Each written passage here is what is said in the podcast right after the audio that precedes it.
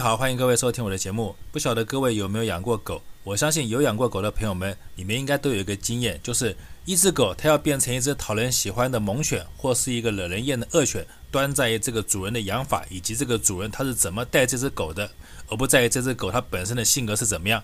我相信我这样的一个养狗经跟现实应该没有差距太大吧。那为什么我一开始要聊狗呢？这边我先挖一个坑，我等下再告诉各位。我们先回头来聊台湾最近蔡马桶他改组了国安团队这个问题。他这次一共调整调动了四组人马，那其他人马我不聊，我今天只想聊陆委会主委邱泰山。为什么呢？因为从邱泰山一发布他是陆委会主委以后，那群不要脸的绿色媒体为了配合蔡马桶这样的人事发布，他就下了一个非常可笑的标题。这个标题是这么写的哈，他是说。邱泰山长陆委会表示，蔡马桶向北京释出善意。我觉得绿色媒体，你们到底有没有念过书？还是麻烦一下你们报社老板，麻烦他先去念点书，好不好？要不然怎么会用你们这群完全没有知识、连常识都没有的愚蠢记者？你们难道没有看出来这个标题有很大的问题吗？你要是没有看出来的话，我就告诉你们这群蠢货，问题在哪里？问题就在于，请问一下，什么叫做释出善意啊？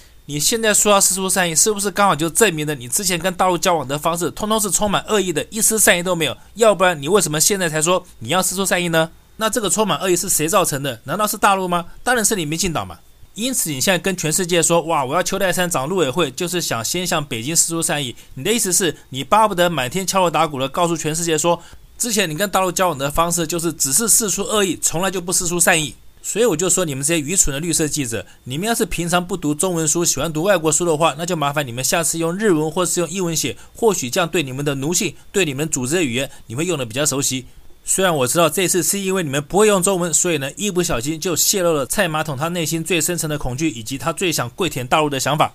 所以绿色媒体，你们也少在那边鬼扯了。什么换下陈明通，换上邱泰山，就表示蔡马桶想对两岸关系释出善意。其实释出的是善意还是恶意，根本就不在于他换的陆委会主委是谁，而是是谁想要换一个新的陆委会主委。就像我前面所讲的，一条狗它会变成一条恶犬，还是变成一条宠物犬？端在于这个主人怎么养它的，怎么教它的，怎么给它指令的，而不在于这个狗本身的性格。所以呢，不要看邱泰山好像很温和，以为他当了陆委会主委以后，两岸的关系就会比较改善。其实要是有这样想法的话，那就是一个错误的期待。因为大家千万不能忘记，养这条狗的主人可是一个心理变态的女人，一个心理变态的女人，她是说变就变的。要是哪一天她觉得她付出的所谓善意对岸不接受的话，那她就有可能瞬间翻脸，立刻下一道命令。叫这个本来是人见人爱、看人就摇尾巴的宠物犬，瞬间就变成一条随便乱咬人的恶犬。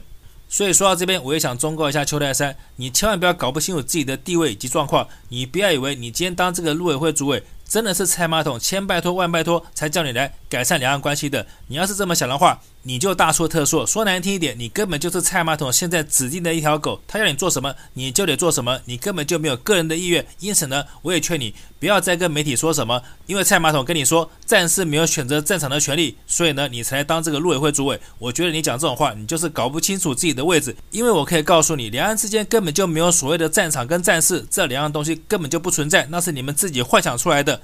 我为什么敢这么说？因为这么多年发展下来，请问一下，两岸之间对中国大陆来讲还是一个战场问题吗？根本就不是嘛！我觉得现在中国大陆根本就没有把两岸关系当成一个战场，而是把它当成一个菜市场。台湾对他们来讲，除了非常吵、非常闹以外，根本就产生不了任何影响，是台湾人在自我陶醉而已。但是呢，对民进党来说，那就是一个政治人物的赌场，因为呢，在那边他们可以把自己的全部身家性命赌上去，只要赌对了，他们就发家致富，就享受荣华富贵；要是赌错了，那就赌错就赌错，只要把所有的责任跟原因甩给国民党就可以了。所以两岸关系何来战场？除了赌场就是菜市场，而两岸关系也没有你所谓的战士，因为在一个赌场上面哪有什么战士，有的只是编故事。那些在赌场上说自己赌赢了，自己发家致富，自己赢了全世界那些赌徒，其实他们的故事通通是编的。只有那些赌输了，赌到倾家荡产，赌到在楼上跳楼自杀的那些故事才是真的。因此呢，我还是奉劝你。要不要先回去问一下那个叫你到这个赌场赌博的老板？到最后他到底是要你变成一个只会到处跟人家吹牛说你赌博非常成功的一个骗子，还是到最后真的是要你从高楼大厦跳下来，因为赌博失败而跳楼自杀的一个傻子？就看你自己怎么想了。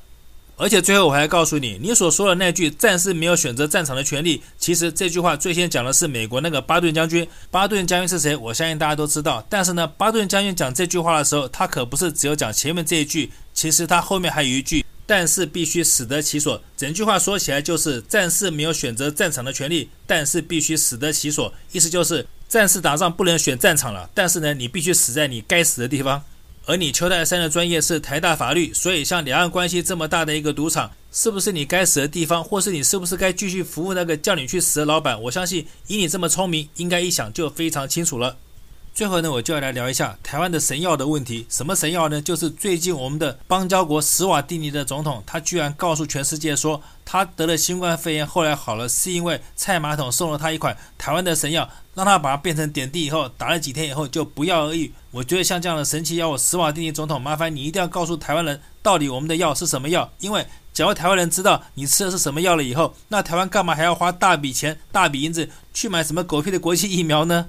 而且，要是有了这款神药，你陈时中又何至于每天在节目上撒谎，而且推责任，而且胡说八道，说台湾得不到疫苗全部是中国大陆的关系？所以难怪民进党整天祸国殃民，整天贪赃枉法，但是他的支持率还这么高，就是因为民进党在对付中国大陆上不但有神功护体，而且呢，在对付新冠肺炎上还有神药护体，两样都是刀枪不入，水火难侵。因此呢，我现在就强烈要求民进党，麻烦你们赶快公布一下这款神药到底是什么药，而且呢，在哪里可以买？要是你们还不公布，想隐瞒的话，那我就合理的怀疑你们现在大手大脚，而且呢，漫天要价的采购国际的疫苗，你们目的不过就是想贪污而已。因为那些国际疫苗哪有什么用，哪有台湾的这款神药好用？要是台湾的神药可以像施瓦帝尼总统所讲的，打几天点滴就好的话，那我们干嘛还要花这么多钱去购买这些国外的没有用疫苗呢？因此呢，麻烦你民进党赶快告诉大家，这到底是什么药？要是你们不说出来的话，那就不用怀疑了，你民进党就是一群想要借着采购疫苗的机会大肆搞贪污的诈骗集团而已。好，今天节目做到这边，谢谢各位收听。